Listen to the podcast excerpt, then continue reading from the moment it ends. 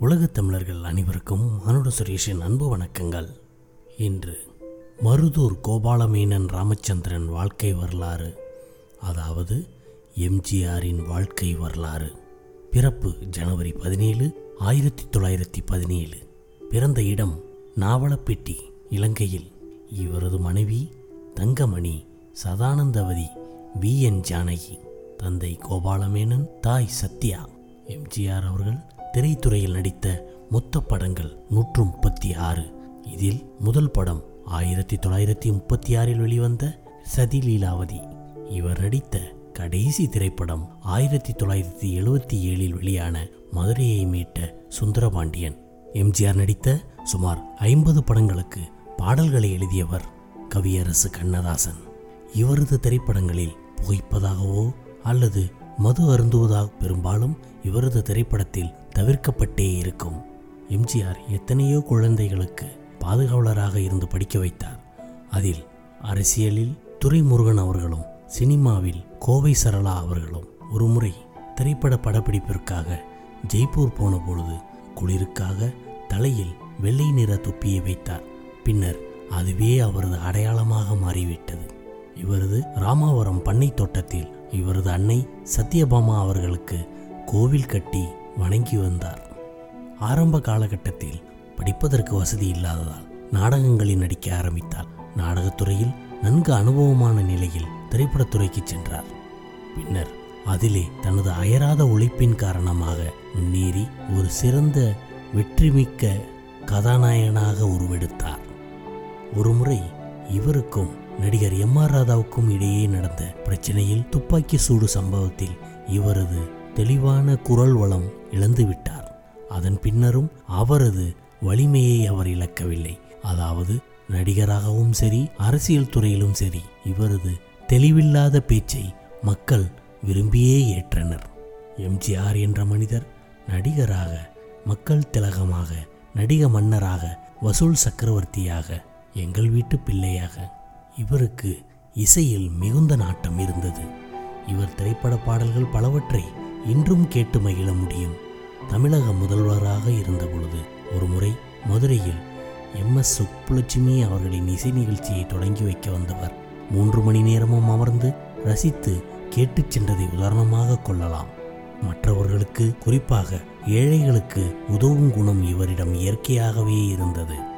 இயற்கை பேரழிவுகள் மற்றும் தனி மனித துன்பங்களுக்கு உதவுவது என்பதை பல முறைகள் செய்திருக்கிறார்.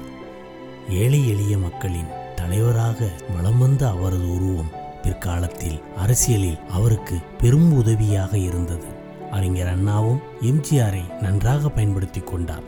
அதாவது ஆயிரத்தி தொள்ளாயிரத்தி அறுபத்தி ஏழுக்கு பிறகு அதற்கு பின்னர் வந்த காலகட்டத்தில் அனைத்து தேர்தல் முடிவுகளையும் நிர்ணயிக்கும் ஒரு சக்தியாகவே எம்ஜிஆர் அவர்கள் திகழ்ந்தார்.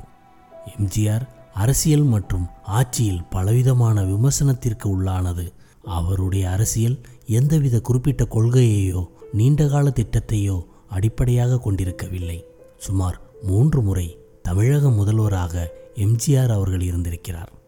எம்ஜிஆர் அவர்கள் உயிரோடு இருந்தவரை திராவிட முன்னேற்றக் கழகத்தால் சட்டசபை தேர்தல் வெற்றியை பெற முடியாமல் போனது. இவரது ஆட்சியில் சிறப்பான ஒரு விடயம் என்றால் பிற்படுத்தப்பட்டவர்களுக்கு அறுபத்தி ஒன்பது சதவீத இடஒதுக்கீடை அமல்படுத்தியது. இவரது ஆட்சியின் பெரிய வெற்றியாக கருதப்படுகிறது. மேலும் அண்ணா பல்கலைக்கழகத்தை அமைத்து அதற்கு ஒரு தனி கவனத்தையும் பெற்றுக் கொடுத்தார். இன்று அது ஒரு புகழ்பெற்ற க பல்கலைக்கழகமாக மாறியிருப்பது அப்பெருமை எம்ஜிஆரையே சேரும். பெண்களுக்கான தனி பல்கலைக்கழகமும் அமைத்தது அவரது ஆட்சியின் நற்செயலாக கருதப்படுகிறது. பெருந்தலைவர் காமராஜரால் அறிமுகப்படுத்தப்பட்ட மதிய உணவு திட்டத்தை விரிவாக்கியும் சீர்திருத்தியும் அமல்படுத்தியது பெரிய வரவேற்பை பெற்றது. இவரது ஆட்சியில் மற்றொரு சிறப்பான விஷயம் என்னவென்றால் பொது விநியோக முறை. அதாவது ரேஷன் கடைகளில் அத்தியாவசிய பொருட்கள் கிடைப்பதில் சிக்கல் இல்லாமல் இருந்தது. இதனால் கீழ்த்தட்டு மற்றும் நடுத்தட்டு வர்க்கத்தினர் அன்றாட வாழ்க்கையை பிரச்சனை இல்லாமல் நடத்த முடிந்தது. எம்ஜிஆர் ஆட்சியில் அவருக்கு எப்பொழுதும் ஆதரவளித்து வந்த கீழ்த்தட்டு மக்கள் மிகுந்த நன்மை அடைந்தார்கள் என்பது உறுதியாக கூற முடியாது. அவரது திட்டங்கள் ஒரு பெரிய தொலைநோக்கு பார்வை இருந்ததாகவும் கூற முடியாது. ஏதோ ஒரு உள்ளுணர்வின் அடிப்படையில் ஆட்சி செய்ததாக மட்டுமே நாம் நோக்கலாம். இன்றளவும் அவர் உருவாக்கிய கட்சிக்கு மக்களிடையே ஆதரவும் அவரை பற்றிய புகைப்படங்களும் விமர்சனங்களும் திரைப்பட பாடல்களும் ஒழிப்பதற்கு முக்கிய காரணம் எம்ஜிஆர் என்ற ஒரு மனிதருக்கு மக்களிடையே இருக்கும் ஒரு ஈர்ப்பு சக்தியே ஒரு முக்கிய காரணம் எனலாம்.